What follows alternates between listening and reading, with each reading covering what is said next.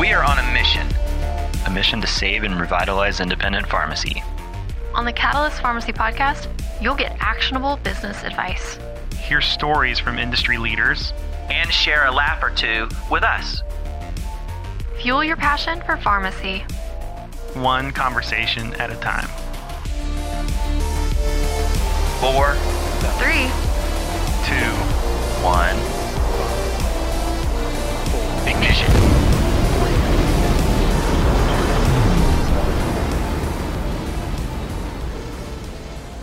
Welcome to the Catalyst Pharmacy Podcast. I'm your host, Mark Bivens, Vice President of Sales for Pioneer RX. And today I'm here with Josh. Hi, I'm Josh Allen, Senior Vice President of Clinical Strategy and Development for Pioneer RX. Today we're here with Victoria Hennessy, owner of Community Pharmacy of Springdale. So glad you're here. You're one of the Arkansas alums now on the show. Yeah. Yeah. So up Yeah. there, up there with uh, some some some high flying people. Like, let's see. I've talked to Scott Pace. I've talked to Megan I know. Smith. I'm just trying to learn from them.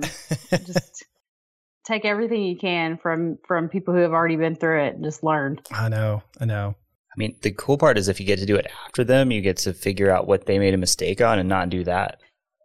You know, Arkansas Pharmacy is really collaborative, and for the most part, everybody's really friendly and like, you know, if if I call Scott, I'm like, hey, I'm thinking about doing this. He's like, well, don't do this, this, like, I, I like, do it way this here. way, and whatever. And it's it's it's really great to have those mentors. Scott was um he came and spoke when I was in pharmacy school, and I just remember being like all in, like I gotta Oh, listen really? to everything, catch every word this guy's got to say, and you know, there's just so many pharmacists like that in in Arkansas. It's, I feel like I'm just learning from the best. You, you really are, and and you're one of the best. You're also the so for people who don't know, she's uh, Victoria Hennessy is also the lead luminary uh, for CPS in Arkansas.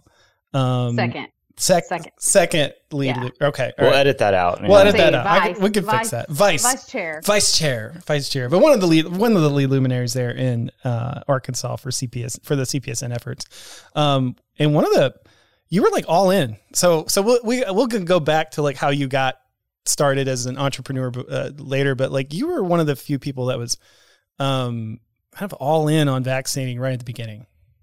I joke and say, you know, my husband and I had not been owners for very long. We Uh-huh. had just purchased the drugstore in July of 2020, and um, Great time to buy a store, by the way. I know. we'll talk about that later. Yeah. I, I remember coming home and being like, "Hey, this, you know, there's an opportunity to be a vaccine provider, and you know, I know this is going to be different than any other vaccine we give, Mhm. but we give other vaccines, so why wouldn't we just give this one? You know." Um, so you know, I think we need to talk about it. I think it's going to require a little more work. and uh, you know, so we had we had what at the time was the most realistic conversation about okay, what do the next six nine months look like if we take this on? What I didn't know Mhm. was that we were going to be one of very few vaccine providers in the area. So you know, I kind of thought, oh, all the doctors' offices will have it. We'll have it. You know, pharmacies throughout the state will have it. I didn't realize we were going to be like one of 12 locations Oh in wow. a county of nearly 300,000 people to uh to be given it. So, yeah, at, some point it was like, yes, we're going to take this on and we're going to do this because it's the right thing for the community. Had no idea how we were going to get paid or how we were going to really even be able to workflow it, Mhm. but it just there were too many yeses, there were no nos, Mhm. you know. And you just go with it and you figure it out as you go. And, you know, could I look back and say we made mistakes? Yeah, of course, you know. But the answer was never no, we can't. We just have to find a way to do it. And um, it's been a long, long road for sure. so this time next year in wave 37 of COVID, Wave 37. what would you do different about your vaccines?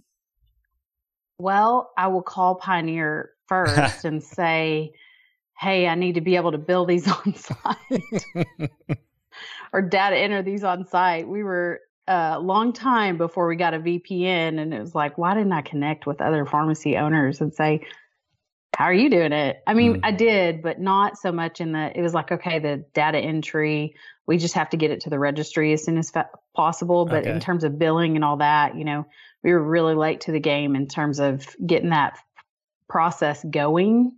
We have such a, we have a large staff for one pharmacy, but we have such a small staff that could be allocated to that movement. So at one point, like I have a one of my technicians, she's you know vaccines have kind of become her job. Um, it was not our plan, but that's how it's ended up. And Right. and she, at one point, I think she was checking. She was doing our JotForms. She was checking patients in. She was helping people fill out consent forms. She was making sure we had all our supply. She was literally doing every job except for vaccinating at the time because Mhm. technicians weren't able to vaccinate at the time. And as soon as that became available, she was like, "I'll do that too." Oh know? wow, you really had someone step up Uh, then. So, you know, I think looking back, I, you're real hesitant, especially as a new owner, to go, well, we need to hire, like, you know, hiring Yeah. somebody when you don't know what the payment model is, if you can afford to pay them, you know, that's really scary. So I think now, looking back on it, I can have more confidence in that will it'll work itself out hmm let's get the staff and support we need. But we were very, very fortunate with the partnership we had with the local church. Um, they provided a lot of volunteers and they were kind of repeat volunteers. Really. So um, it wasn't like we had to go through the whole process. And, you know, really by the by the end, our our two day a week clinics were running like 900 people through in a 900 day to get vaccines. Per day? Um, wow. Okay. Yeah, we did two large clinics per day, and they they ran anywhere from um per week, two large clinics per week at the Family Life Center at the First United Methodist Church in Springdale, Arkansas, and Okay. um, we were running anywhere between five and nine hundred vaccines Wow. um, in a day. It was Wow. really a well well oiled I machine. know, it guess. sounds like it, Like somebody yeah. said, we're the Chick Fil A of vaccines, and I was like, hands down, best compliment Yeah. I could ever get. I'll take Thank that all day. Yeah. No kidding. No, you Yeah. never want to be in pharmacy. You really don't want to be compared to a fast food. But if we're going to be compared to one, yeah. Chick Fil A. Well, especially one whose drive-through game is the best drive-through game in town.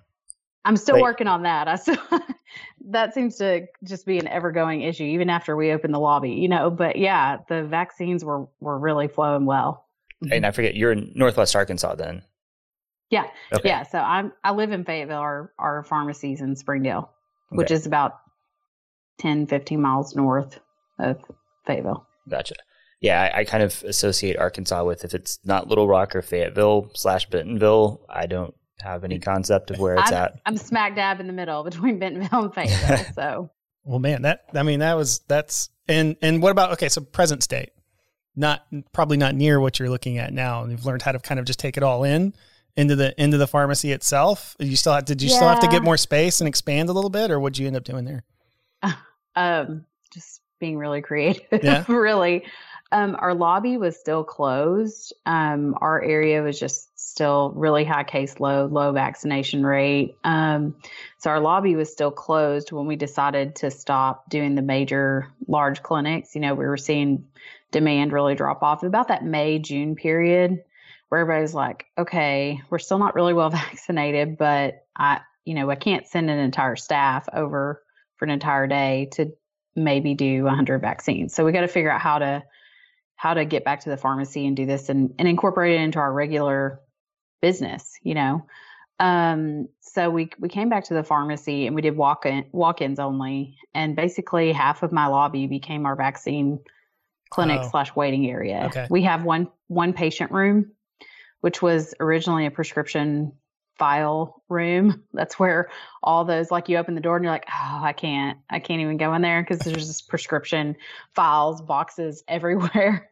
Um, we ended up kind of like going through all that, you know, and um, clearing that room out, making it a you know clinical Mhm. room so we can do vaccines. Mostly that's what it was originally for, and we were doing that before um, COVID vaccines came across Okay. because I, I- I did recognize we had a pretty big opportunity with vaccines outside of you know before COVID came along. Um, you know, so we utilize that room and we have you know a check-in desk and you know try to keep it as separate as we could from the regular pharmacy workflow. Um, so that's and we're still doing that today. Um, we haven't officially made it to a, an appointment-based model for vaccines, um, but we're headed there. Really? nice. So it is interesting. You you went the exact opposite direction that most pharmacies we talked to went, which was they were like appointments only, no walk-ins, and you went the other Yeah. way. So if you, you know, if you did I that have a again, Mm-hmm. pretty diverse patient population, and um, and appointments aren't always best. And you know, we already had a lot of vaccine hesitancy and barriers in our area, so going straight to appointments just didn't seem like it was going to be the right thing for our patients. I can see you're you're almost like putting up another barrier then, almost Right. in a way, to a degree, right? Especially for Yeah. someone maybe not tech savvy or something like that. It's Yeah, it's almost introducing another filter for them to try to pass through. To for try to sure. And we were getting a lot of um, patients who were being, you know, required they had to get it for their job, and right. you know that you just kind of got to catch those people when when you can. Yeah. And so, you know, now we're at the point where we want to get started on COVID testing. We haven't done that, haven't had the capacity to do that.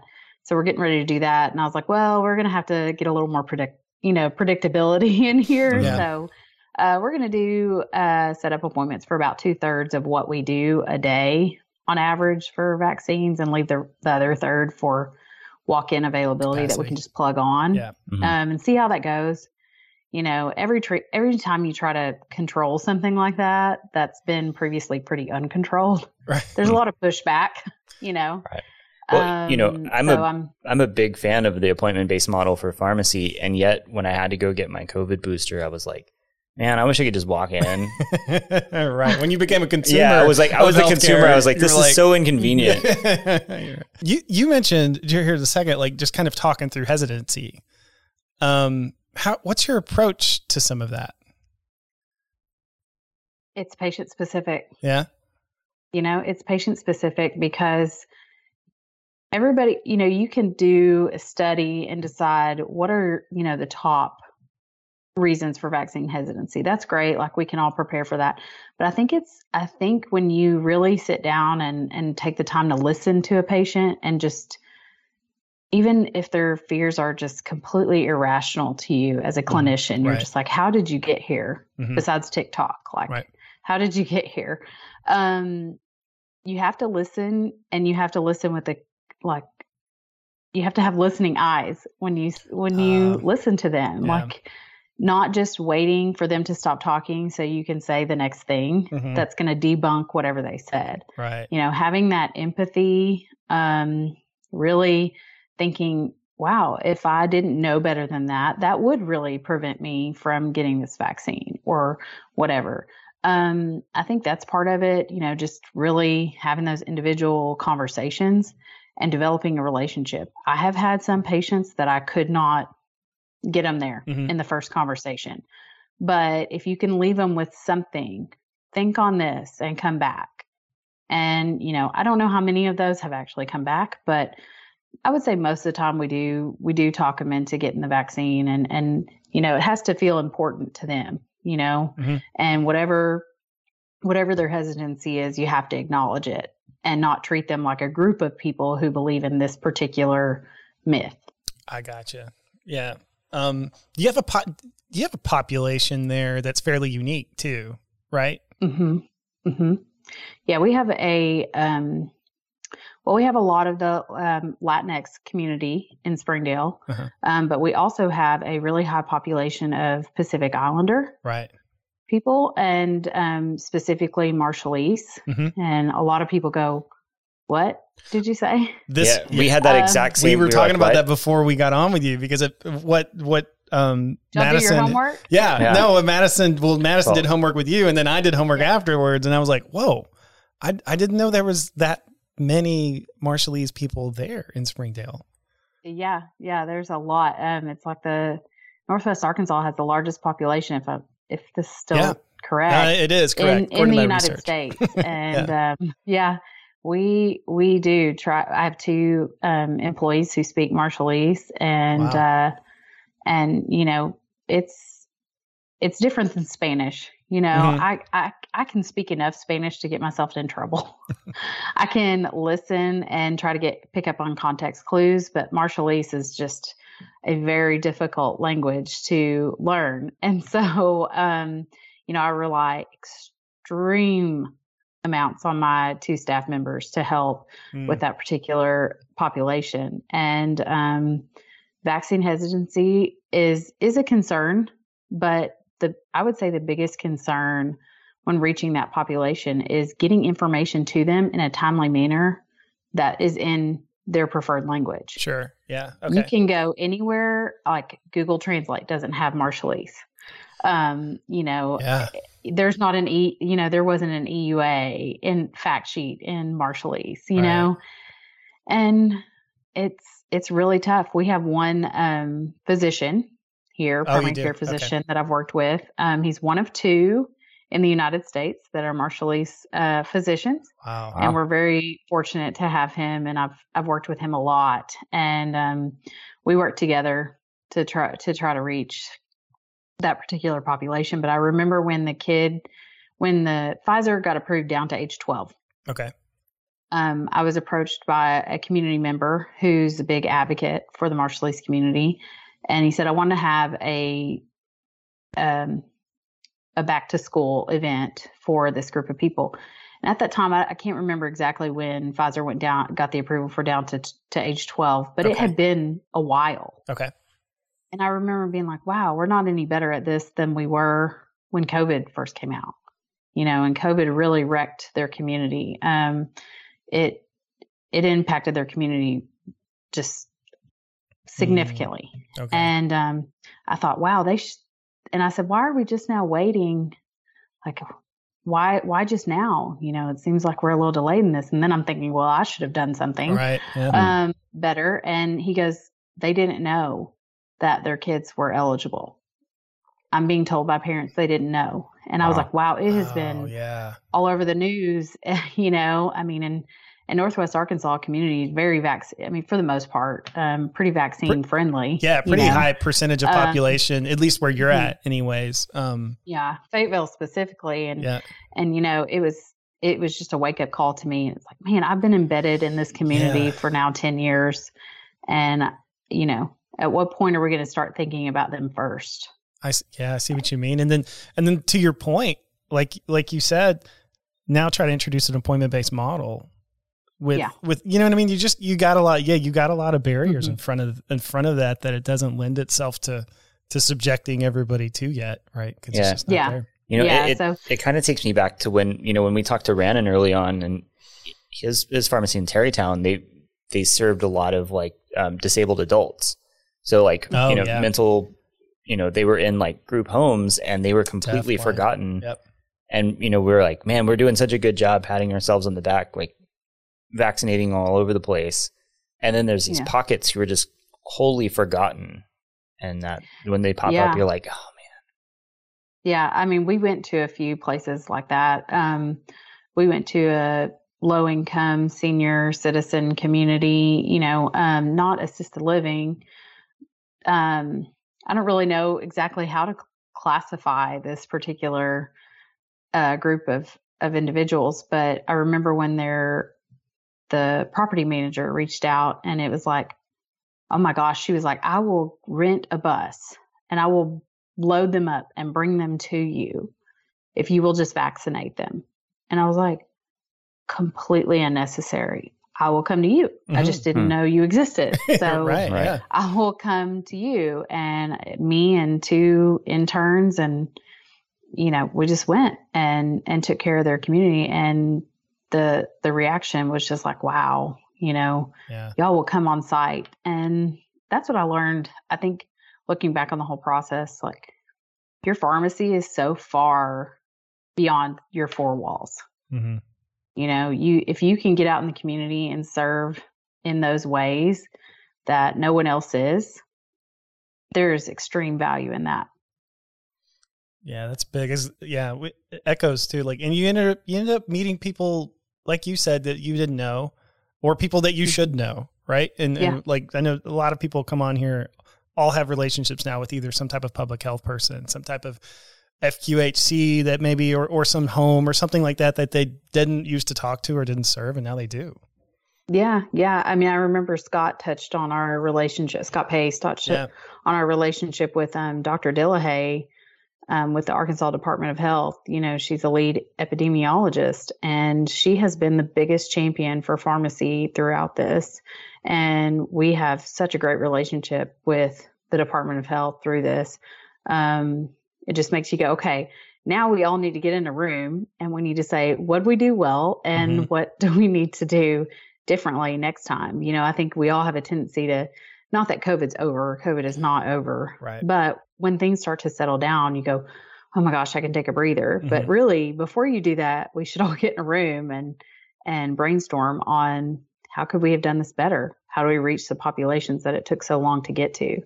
You know, and and we're all guilty of it. Like we all need Sure. everybody I think in healthcare is a little overworked and exhausted and you know right now, Right. but but it would be good to do that. you know, and, and same kind of for you guys. We we sit back and think about, you know, we have this whole roadmap of features that we want to build that you know either pharmacies have asked for or we're like, hey, this is where pharmacy needs to go. And a lot of what COVID kind of uncovered is that the things that we took for granted were the most important things. Right? Like making drive through really easy, being Yeah. able to do data entry faster, you know, more things in bulk, right? And Mhm. so, you know, that it's really important to as it's starting to wind down to start thinking about in all likelihood we'll have another pandemic. And if the faster we can do things right from the start the shorter it will be.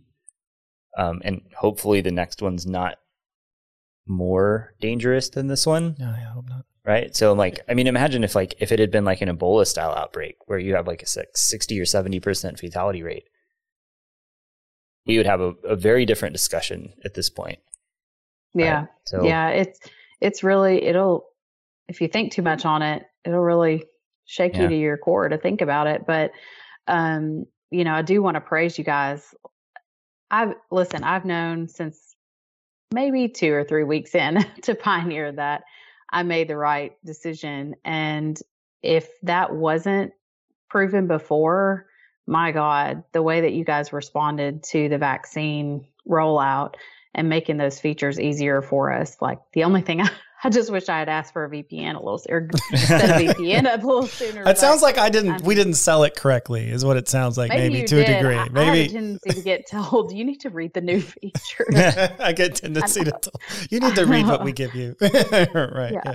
yeah yeah but um but seriously it it has really changed the way that we we input vaccines and you know I, I remember when i did the the upload of patients to hrsa i had to call another pharmacy owner and say hey how do, how do i do this, What am I doing? like you know my husband knows excel like Mhm. inside and out like he can do anything in excel but he doesn't know, know pioneer at all right. so we're about to have to start training him too. But um, but I called this pharmacy owner and I'm like, help, can you help me with this? And I just watched him and I was like, wow, that was so much easier than I thought it was going to be. Mhm. And you know, I feel like that's kind of been the response here. Is like so many things are just seems to be the workflow is getting easier, and I really appreciate y'all's dedication to that. And like I said, Josh, like oh, drive through and data entry, like we assume those things are you know we're good in those areas we need to focus on care planning and all that but if you can the easier you can make those other things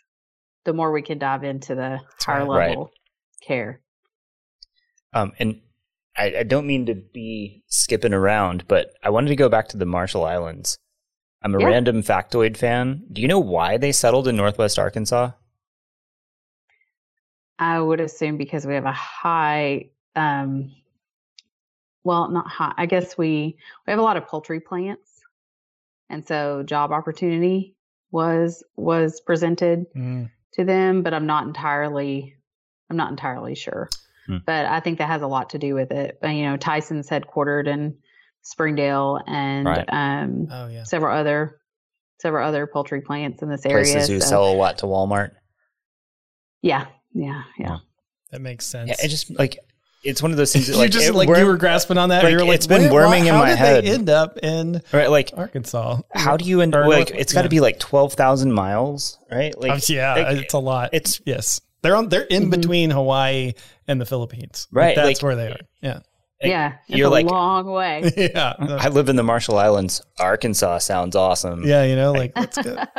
Sounds like you just like Yeah. pick the spot Yeah. and I really Yeah. part of it too is your first few people get there, and then people follow the family, right? Or people Right. follow their friends or whatever. yeah, I'm sure you know? somebody Uh-huh. probably ended up there by accident. Was like, hey, it's not bad here. Yeah. And then It's pretty up there. Yeah. It's really yeah, pretty. it really Yeah. is. The cost of living is relatively low. That's true. You know, there was job opportunity. I think that that's probably Hmm. the, and it, they may have found that healthcare was easier to access at that time. I don't know. I know that Hmm. um, when they first arrived, they were given Medicaid, Right. and um, then it got taken away for a while. Now it's reinstated, but um, you know, I think just ease, you know, ease of of getting a job and and Right. start Yeah. setting up community. Yeah, we were we were talking about that too. Like, you know, New Braunfels, Texas, there's a really really big German population, and you're like, how did you all end up here? Right. And and, and a lot of it just leads to your first few. And- Right. Mhm. Well, it's, it's Yeah. very weird. Like Central Texas, you know, you've got New Braunfels, you've got a huge German population, And Polish In down there West, by you've San got, Antonio, yeah. you know, and so and you've got West and and they've got a Czech population and Polish. You're like, I don't understand how. Yeah, you're like, how do all you? And you know, and we were here? talking. yeah. so no. like my my grandma immigrated um, from Germany after World War II, and so I would I would always ask her like, why why did you move from Frankfurt, Germany, to Garland, Texas?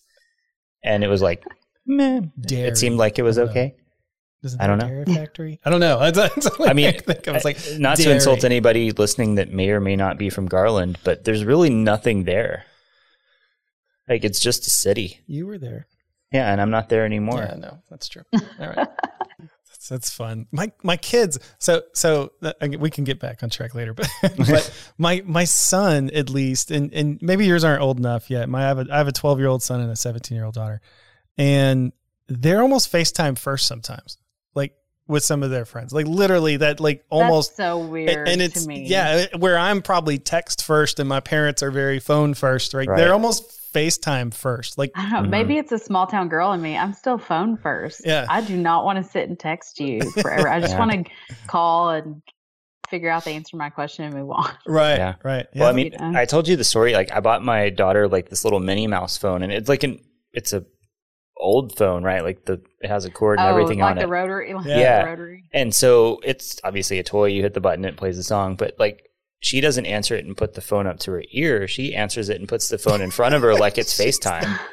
And I was kids like, do that too. huh. Yeah.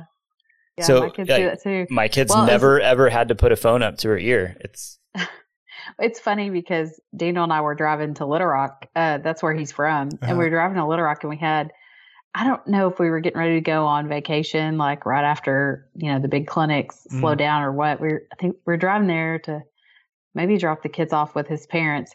And we were playing 90s country oh nice and Travis Tritt's song comes on, like "Here's a Quarter," Right, call right. someone who cares. And I just, at some point in the song, I just looked over him and I was like, "Oh my God, Daniel!" And he goes, "What?"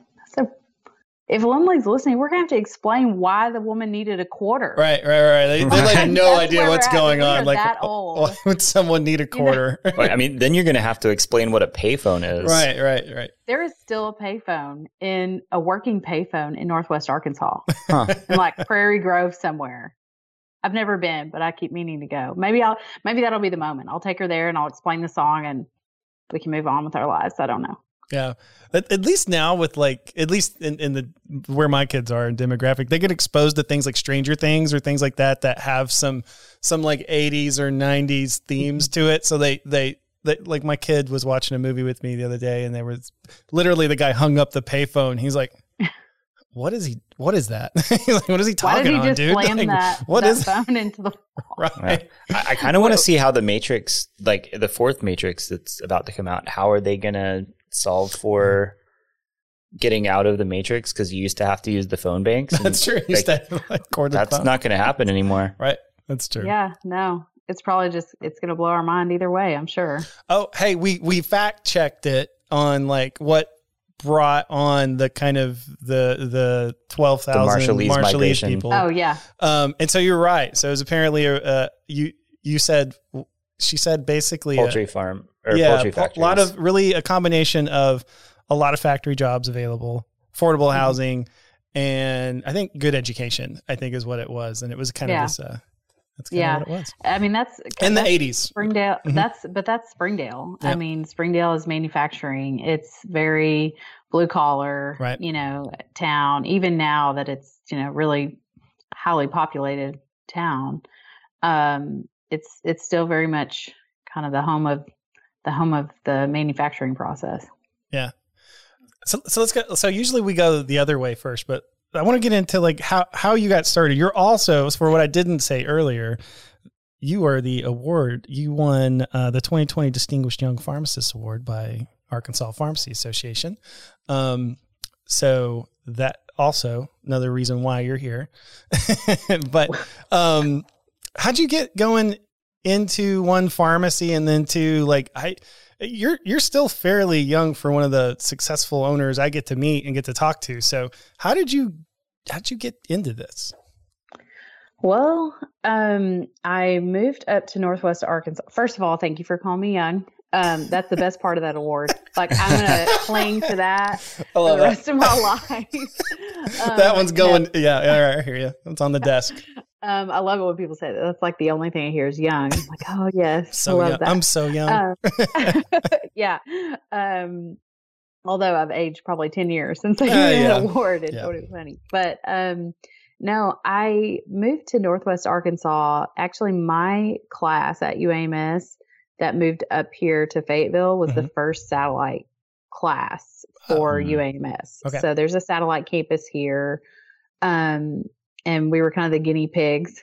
Mhm. And I had worked for a small grocery, well, a grocery store chain, um, and not had like a terrible experience. It was it was a fine job, but there were just some things that I saw that I was like, you know, I don't really like that, you know, or Mhm. man, I hate that the pharmacist doesn't have more autonomy Mhm. there, you Mhm. know. And um, so when I moved up here, I was like, you know, I think I want to try independent pharmacy and see if that's something I want to do. And so I literally went to every, I mean, I Googled, this is back when, you know, you had to Google and like figure out, you know, you didn't have like, maybe I had Google on my phone. I don't think I did. Mhm. But um, anyway, I had my list of pharmacies I was going to go to, and I was also didn't know Northwest Arkansas at all.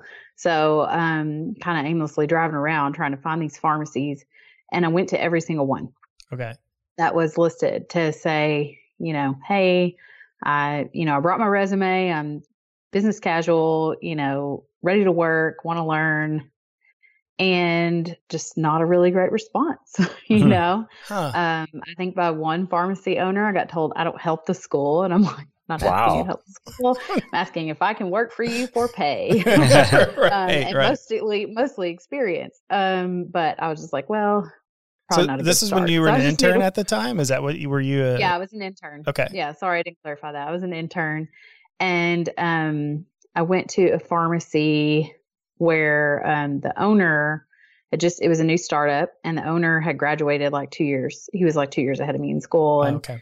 Um, I, you know, I had shadowed there for some of my hours and I, he had just started. I went back to him and I was like, Hey, I really want a job. Can I work here? And he was like, I can't even pay myself right now. like, I can't hire you. I would love to, but I can't. And he was really, really nice about it. But he's like, go see, go see this pharmacy that's in the hospital in Springdale. Like they don't advertise. They don't, you wouldn't know they were there. Like, but they're, you know, I hear that they're a really great pharmacy and great pharmacist to learn from.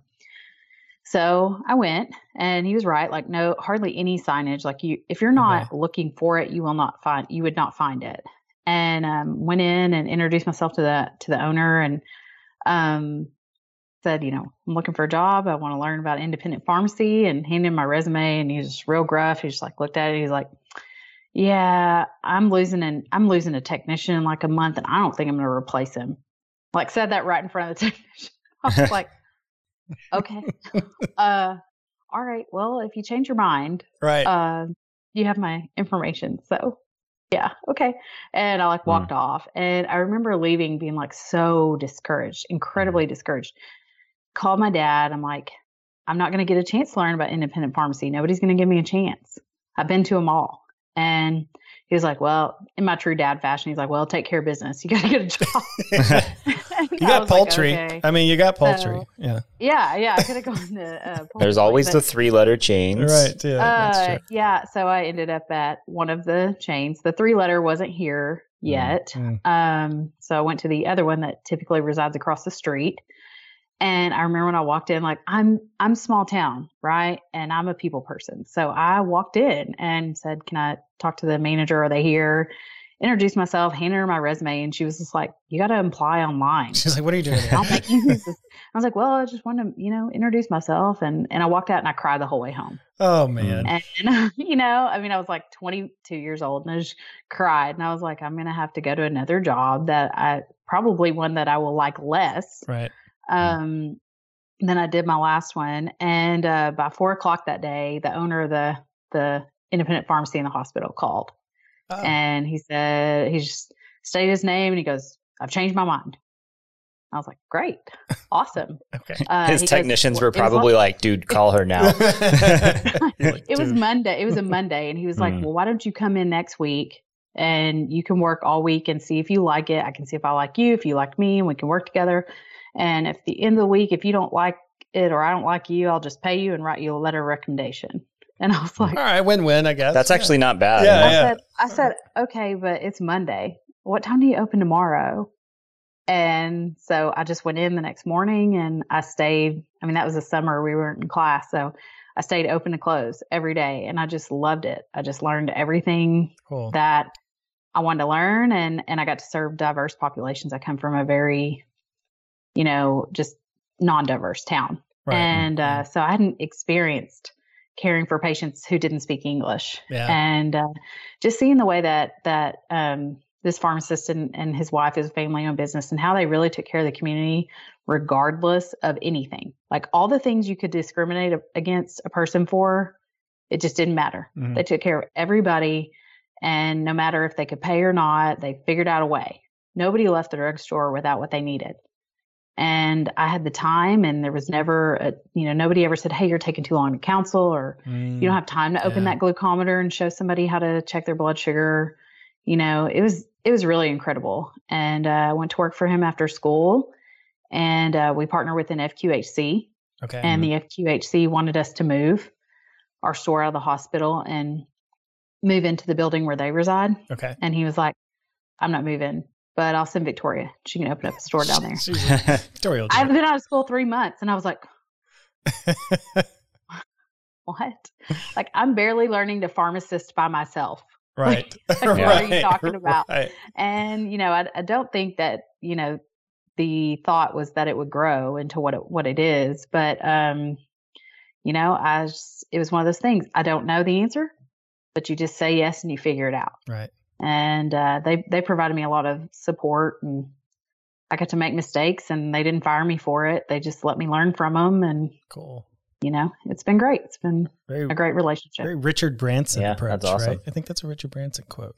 Someone I gives you a so. really good opportunity and you're not just sure how to it. do it. You just say yes. You well, do that, it, that's it out how he later. founded I mean- Virgin, right? He Right. sold seats on a plane he didn't own. right. oh my god Yeah. Yeah, it's a great Hey, it's no, a great I'm- story. I'm a little bit too cautious for that kind of stuff, but yeah, yeah, it was. It, you know, I'd call him for the first like six months. I'd call him about everything, Mm. and he's like, one day he's just like, "Quit calling me." I was like, "Why?" And he goes, "Because this is your store. You have to run it the way that you want to, and you're gonna have to figure it out." Like, and you know, he'd tell me, "I don't know all the answers," and I think that you know, I'm I'm big on asking what other people. What do you do? How do you do it? yeah. You know, and learning from other people. That's why I love this podcast. Kind of feel like I was almost like, no, I can't be on the podcast. I can't take a spot from somebody I'll learn from. Oh my goodness. Yeah. Like I don't have anything to contribute, you know, but um That is not But- true at all, by the way. But anyway, I'm kidding. um, so, well, that's something different though. So, like, usually there's not a lot of folks that say, Hey, I'm going to open up a new pharmacy that is not just a kind of community pharmacy. It's right either subplanted in an FQHC or right next to it, but definitely very much a part of it. What What did you learn in in that aspect? What was different or unique about it? oh man, it's beautiful. Um so the spot we got was 500 square feet. That's huge. So so large. So big. um, you know, and um, and when I tell you that I they enabled me to make a lot of mistakes. They gave me the plans and said draw it. Oh, and. I was like, Nice. what? Um, but it really it was it was really great because I also worked part time. Like we contracted out my hours to the community clinic. I don't know if I'm supposed to to the FQHC. Um, in order for me to be part time clinical pharmacist and see Mhm. patients within the clinic Okay. because they they really needed that. So you know, I think about ten or twelve hours a week. I went over there and had a schedule of patients, and that was really great um, to Oh, see that aspect of it and Yeah. to get get to know the providers there. Mhm. Mhm. And what I learned was relationships. Mm. I mean, again, it all goes back to relationships. Once I was able to, like, you just need one opportunity, really, when you're talking with physicians or nurse practitioners or physician's assistant, whoever the provider is, you know, no matter what it is, like, be ready to try to answer their questions and solve their problems. And once you solve one, then you're in. Yeah, you're You a know. resource now. And uh, so, you know, learning that aspect and seeing like their pain points and how we could help solve them relatively easy. Mhm. Like it's crazy because a lot of the pain points that physicians and, and these pro- primary care providers are having could be solved by a pharmacist pretty quickly um, or relatively easy. You know, Okay. med adherence. Well, okay, is it that you can't afford it? Well, here, you know, this is what's covered by your insurance, or we can get a coupon, or, you know, it was that kind of stuff that's not really super clinical, or, you know, it's a, they're not taking their metformin twice a day because it, they're sick at their stomach all the time. Right, and you change it to Mhm. ER and they're like, oh my gosh, you know, because Mhm. they were getting ready to de- Yeah. DC the drug and you just solved a problem for them and they get to keep the patient on metformin, you know, which we, we know is good. So, um, you know, I think that that partnership was just beautiful in that way that they just say, Victoria, here, here's my patient, like fix it, fix the issue. Nice. And after a while, that's kind of what it became. You know, it kind of became that. And, um, you know, obviously we, we wanted, you know, everybody to fill their prescriptions with us, but really those two things were very separate. You know, um, my Right. pharmacy was very, was very small and uh, the waiting area wasn't great. And we only had so much room for staff. So this FQHC sees like 40,000 people a year. So it was, that was not going to be their, you know, go to, but we Mhm. wanted to make sure that, you know, patients had access to a pharmacist could, who could sit down with them in the clinic, you know, and that was great. That was really great. Yeah. Yeah. A Yeah. lot of med management. Yeah, you know, it's funny. I. I don't. Was this? I don't if it was Ed or somebody I was talking to. I I love the idea where you guys are going out and doing those types of things that pharmacists are best at. You know, like it, I might get some flack on this, but I'll say it anyway. Like, when pharmacists keep pushing for prescriptive authority, I think it's silly, right? Like I didn't go to school to diagnose. I went to school to manage medications.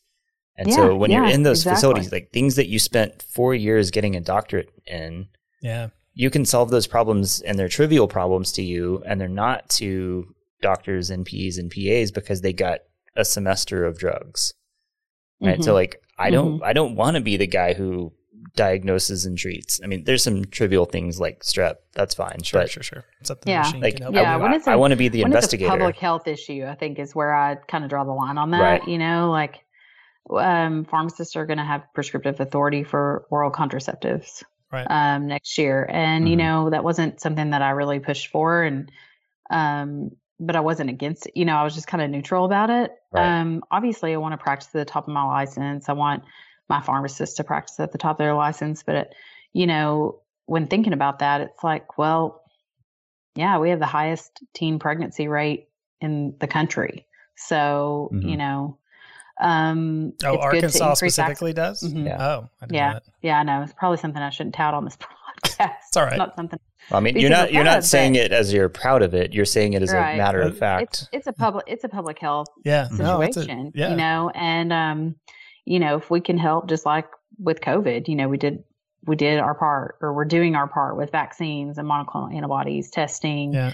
you know, and um, you know, I think that that's great when you give pharmacists the ability to, you know, you untie their hands and allow them to help in a in an area where it's really desperately needed. But I think you're right, Josh. I I think that if the primary care providers could diagnose, we could review labs and medications and take Mhm. it from there. And manage. Yeah.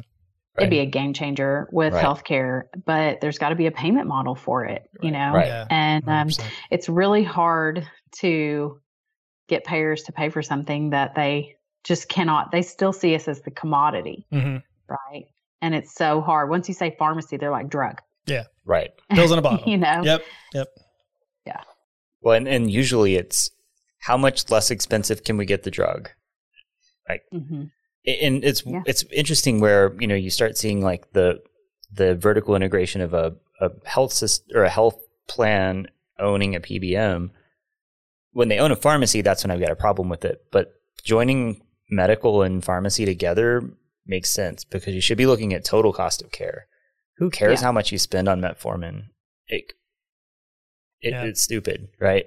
Yeah. when you spend money on a renal transplant, different story, right? Like hmm hmm it, it's yeah, just it's bonkers. really hard to separate those two. You know, I love, you know, going to I'm gonna plug CPESN right now. Hmm. Um, but like going back to, you know, Joe, I'm sure that you guys have seen the slide where he shows the, you know, hundred percent pie and drug is ten percent and Yeah. Mhm. all the medical spend is ninety percent. And, you know, if you can just it we can't forget about the ten percent because I'll agree with Jeff, who was just on the whose podcast just aired, like Mhm. Prescription is still the bulk of our business. Right. I Right. mean, dispensing prescriptions. We're not at the point where you can say, okay, well, I'll give up a little of that for this. You're you're not going to put a sign on your door and says says we're not going to accept any more prescriptions. like you're just Right. not going to do it. we it. only yeah. and yeah. so Yep. we have to find uh we have to make sure that the payment model there is good and we're we're you know at cost recovery plus like I mean I don't I don't think it's you're right pharmacy benefit managers and insurance companies are going to see well what's the m- minimum dollar I can pay Mm. or sometimes the minimum cents I can pay for this yes. for this drug we got to be able to be paid for that service and i'm you know i want to explore clinical options and get those the paid for those services that really utilize my degree and my expertise um but we can't forget about this other side yeah. you Right. know Well, and you know, and it's just one thing on top tough. of that, the prescription is often the reason you have that patient in front of you. So if you completely decouple the prescription from the clinical service, you lose how frequently you're in front of that patient. So Yeah. that's something that I, I think we kind of tend to lose sight of as well. All these clinical services that we can offer are only on the horizon because you see that person 12 times a year. yeah yeah for sure That's kind of part of what but- I've heard you say before too, where it's like that's also why when you decouple those, you see like call center MTM not work or really not be impactful, Mhm. right? Right. Because you're not standing in front of the patient 12 times a month Right.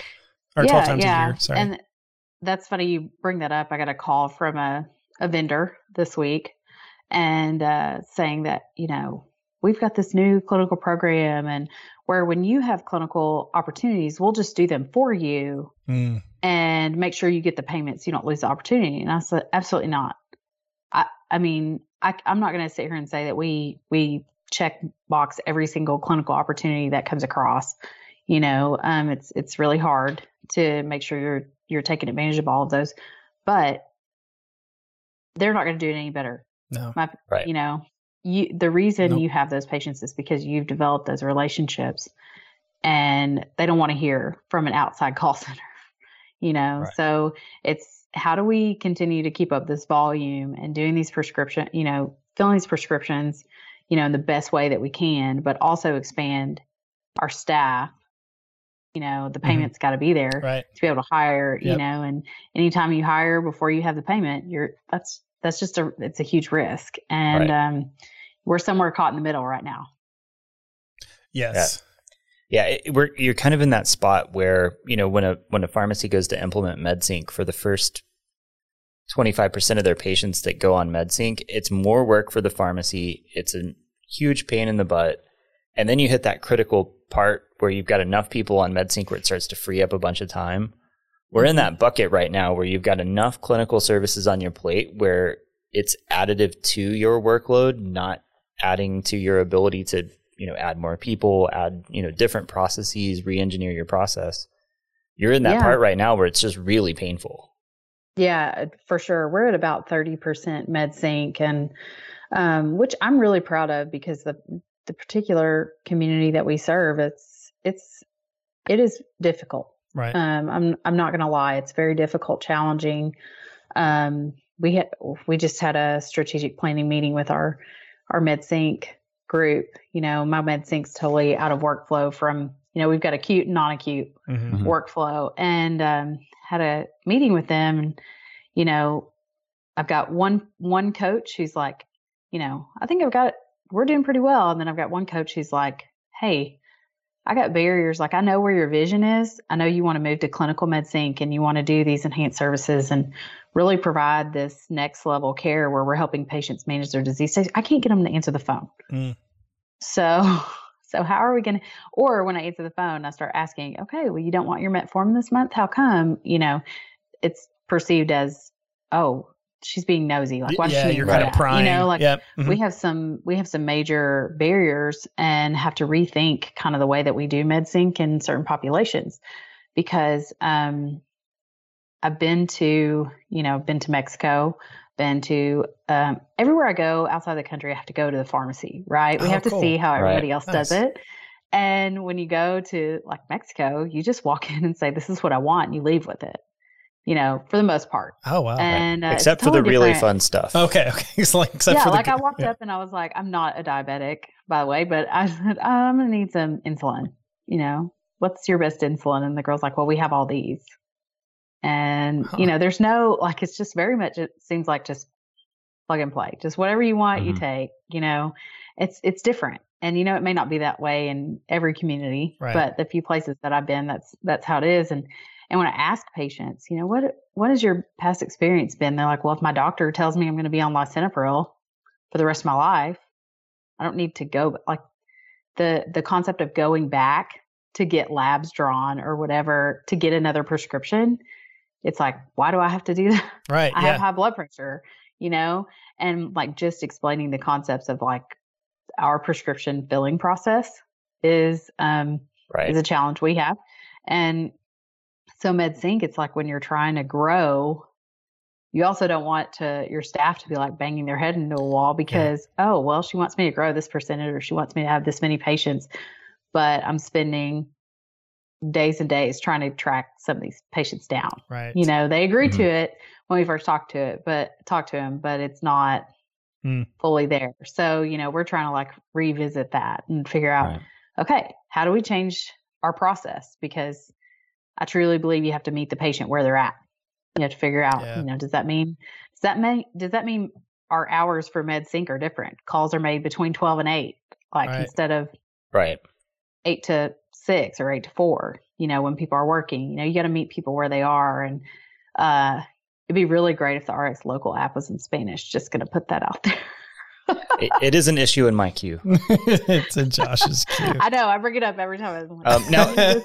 Yeah, it's funny. I was about to say we're we're in the process of rolling out some some MedSync notifications where you can send them a notification. They go through and say, "This is what I need. This is what I don't need." But that will not work for your Spanish or your Marshallese patients because those web pages are written in English. Yeah. Yeah. Um, yeah, that's kind of been a, a, a thing I would really love to utilize the app, you know, because I think they could, they could respond to that on their time and, um, you know, still trying to figure out some of those things. But, um, for the most part, you know, it, I think it's going to require a higher level of, um, touch with the patient at the beginning, you Mhm. know, Mhm. maybe have a pharmacist come in and say, Oh, I'm gonna meet with you. I'm gonna explain MedSync and you know um, have their coach there to meet them. Um, you know, and have that almost like a CMR in person CMR Mm-hmm. when we enroll them. So maybe that there's a better stick. You know, you got that stickiness now. Yeah. So And- Yeah. Well, and so Yeah. I've actually I've been in a couple of pharmacies that do something similar, and one of them is part of an ACO, and so so similar to kind of your population, right? Um, and they'll do kind of an induction phase of MedSync where the pharmacist will do the first one, and if it's a complicated patient, the pharmacist will stay on for two to three months, and if it's a simple one, then they'll transition it off. But everyone comes in and they get like kind of a full clinical review and then figure out what their goals are. And Mhm. then they move it over and, you know, their patients are already part of an ACO, so they get more touches of like case management and things like that. hmm But Yeah. it, it does seem to help establish the okay, this is important, and if they can be important and convenient, Yeah. then then it makes sense. Yeah, yeah, for sure. For sure. We, you know, we have a pharmacist that's going over and, and doing that role within the FQHC um, Mhm. that I previously was in. And we're trying to make that different, you know, look at, you know, okay, well, we didn't have success. We didn't have as much success as we wanted in the way that we were doing it before. So how do we transition this and make sure that these things are married, you know, Mhm. what we're doing in the clinic complements what we're doing in the pharmacy and, you know, all to improve adherence and, and improve, you know, access to care for these patients. So yeah, we may be doing something very similar to that. Cool. That's super. That's super interesting. Uh, oh, I got before we. I, I don't. I don't want to close out before asking this because you're fairly fairly fresh in your buying journey, right? When you bought the Mhm. pharmacy, you said what back in 2020. Yeah, July 2020. Yeah. What what kind of you know because we do get some people that are like, hey, I'm think I'm starting one, or I think I'm going to buy one, or I'm trying to find. You know, they'll listen to Jeff Harrell too talk about like, hey, here's some creative ways to finance it. What was some of the stuff you Mhm. learned about how to do it without getting any like anything into particulars too much? But I know you're you're a new young, you're a new owner ish. Well, we can say young Yeah. again. Yeah, young again. We'll say young say again. young Say again. I You was can say super young young, times as you want. youthful owner. um, well, you know, I I'll say when Jeff was talking about, you know, there are a lot of owners who, especially with capital gains tax, Right. um, taxes going up, that may want owner finance and to lower their tax limit, you know, liability. I I think that that's definitely something that uh, young entrepreneurs should think on um, and Okay. contemplate. You know, um, I we got that's pretty much how we did it. Mhm. Um, so when he was saying that, I was like, oh, I I, I did a good thing. Like, you know, validation. Right, yes. Um, you know, not to say that that's right for everybody, you know, Mhm. but um, that was that was kind of the the right path for us. Okay, and the owner sta- the owner stayed stayed involved. Yeah, yeah. he um he works one day a week. Okay, Um, he cool. covers Saturday, so I can Hmm. Watch cartoons with my kids, Nice. or All right. you know, catch up on workouts. on Yeah. Or or yes yes. you know, Or it keep kind of just feels like work twenty four seven uh for the past two years. But you know, yeah, he he's still on, and um, him and his wife own it, and Right. and she works still at the pharmacy. So Oh, cool. we've got a a good relationship, and and yeah, just seems to work that way. That's good. That's good. Yeah. Well, it's good to see someone. I, I- I'm just like, if I'm at a place where I'm about to retire, the one day a week I work is not going to be Saturday. You know, I, it's it's definitely our um, slowest day of the week, Mm. and I think you know the Saturdays that I work sometimes with him when we do when we do clinic like vaccine clinics. He he doesn't administer vaccines. Um, you know, it kind of feels like the old days a Mm. little bit. You Ah, know, okay. and um, the demographic of the store has changed a lot, and you know, a lot of the patients that that used to go in and see him, they like to go in on Saturdays because they can. Yeah. He has the time, you know, Right. more Right. time, and he's got time to spend with them. Yeah. Our our pharmacy is chaos, you know, Yeah. twenty four seven. You remember you go back to that. Oh, we're in that hard place between, you know, when we're building MedSync and whatever. Yeah, Mhm. and then you know we're blessed to be able to have the constant influx of new patients through the partnership with the FQHC, and um, so it it stays pretty busy. And there's a lot of people. Like I've had other pharmacy owners who um, come in and they're like, "Oh my god, how many people do you have working here?" And I'm like, "A lot. I don't know. I lost count. Somewhere back." Um, you know, when you have three main languages being spoken in your pharmacy Yeah. at any given time, you know, you got to have people who speak those languages. And um, you know, until I can convince more um, more of our uh, Latino, Latina, or Marshallese Pacific Islander kiddos to go to pharmacy school. Um, Yeah. you know, I got to have a lot of a lot of help, and uh, so there's always a lot of people, you know. And Saturdays seem to be kind of kind of back to that old school feel sometimes. I see. I see. Nice. He's got That makes sense now. Yeah. I'm just Yeah. like, man, if I could sleep in until like nine o'clock on a Saturday, I would do it. Oh yeah, yeah. I'm definitely not a morning person. I'm a I'm a night owl. So I like I could literally work the pharmacy from like ten or eleven to like ten or eleven at night. Yeah. That's Well, like that would be like my ideal schedule if I, if Yeah. I could. I used to was the just thinking about work. pre kid and pre being married, like working two to ten was my favorite schedule. Dude, oh, Oh, I bet. Kind of like a bet. swingish shift, kind of. Yeah, like two p.m. to military. ten Yeah. p.m. Yeah. I could sleep till Yeah. Eleven forty five. yeah, I, I can't do that anymore. I like Yeah. I wouldn't even know how.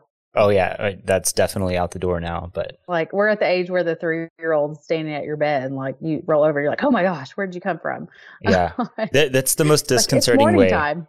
Yeah, I woke up at five o'clock this morning that exact way. My daughter was like staring me in the face. She's like, "Daddy," I'm like, Very unsettling. Isn't it crazy how they can be so loud, "I know," but then be And like a ninja. stealth ninjas it between the hours of like 4 a.m. and 6 a.m. to appear right in your two inches away from your face. yeah, after having stepped over two dogs. right, right, right, right. I didn't, I didn't touch anything on the way up here, but man, um, yeah. The second you need to get on the phone, whew, yeah, it's Mhm, nuts. mhm, have, for have- have sure. kids. Kids are great. Everyone. yeah, I know we've talked a lot about kids. They're wonderful. but We love I love them. very I love them more than anything. love in them. the I world. can- continue to gripe especially when around you kids. Create a small version of yourself. You're Yeah. like, oh man, I know.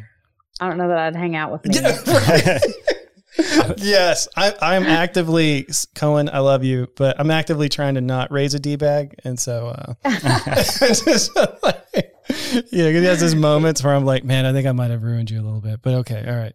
Uh, man, I'm telling you, yeah, Matthew would just run right up to Lindley. She's six and he's three, and he'll just run right up and like hit her in the back. Right, She's like, right. she's like, where did? She's like, Mom, what are you gonna do? And I was just like, hit him back. I don't know. I don't know. I'm close. winging it. You don't know that by now. Right, can- right. yeah, You're six. You should have figured this out by now.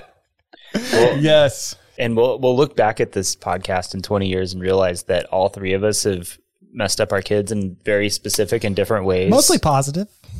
I mean, Probably. It's so I- I it's so think- funny. The more you, you, the more you like focus on not screwing them up, it's like almost well, you know, it's funny. almost goes so the other way. For real. my wife's actually going back to school to do a master's in family counseling, and like I learned a lot from reading her like weekly papers because I'll proofread them. Uh, not not for like For fun. active con- no, I mean, Oh, she's for like she just wants- grammar and yeah, spell. yeah, okay, like, okay. Let's I don't like know, make I sure she's doing it right or what? Yeah, I'm like- okay, all right, I got you. Let me mansplain how you become a counselor. Yeah, I know, right? I was like, No, no, probably no. Jess would tell you to go Pretty to sure hell. she can count But, but anyway, more grammar and punctuation. All right. Um, but like you know, one of the things that's kind of wild is even if you do an amazing job, your kid's gonna have like that one neuroses that just pops there, right? Like maybe you were too good at something and that gave them this weird.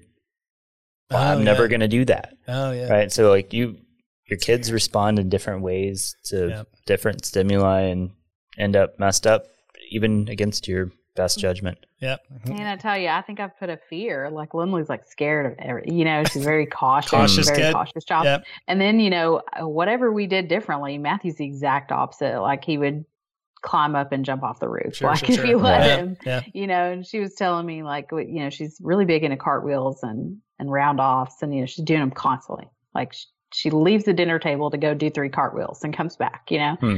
And, uh, last night we were like, you know, you should, let's do, let's do gymnastics. Like you're really good at this. You've taught yourself to do a one handed cartwheel. Like, That's how do you even do that? How do you get the bravery to do that? And then she just balls and she's like, No, I don't want to do gymnastics. And we're just trying to figure out like what? Why do you Yeah. not want to do it? Yeah. And come to find out she didn't want to go on a tightrope. She thought she was gonna go on a tightrope. She thought, Like, she thought gymnastics was the what's going on. circus. I gotcha. like you never know what's going on in their head. Pit of It's alligators. crazy. Yeah, no. Oh wow. That's crazy. What? No, you will not have to go on a tightrope. Yeah, no. There's no She's like, tightropes. okay, I'll go this weekend. And I'm like, well, Hmm. okay. yeah. That's so All right. We went from So you're signing up for gymnastics this week? Yeah, we're signing up this week. All right. Thanks Well, so much for having me. well- this was really an honor. I, I hope that you got some good stuff. We did. We did. Victoria, so good to have you. Um, and the work you're doing with CPESN and all those other pharmacies does not go, I guess, unrecognized. I know everyone talks that I've talked to is like, she's going to be great. She's awesome. You are, you were. And uh, to, uh, we'll, I guess, we'll send you off being the 2020 Distinguished Young Pharmacist um, of we go. Arkansas Pharmacy Association. So, Well, thanks so much. all righty. Thank you. Thank you for watching the Catalyst Pharmacy Podcast. If you enjoyed today's episode, Please like, subscribe, and follow us wherever you get your podcast. Give us a five star rating on Apple Podcasts to help us reach more pharmacy professionals like you.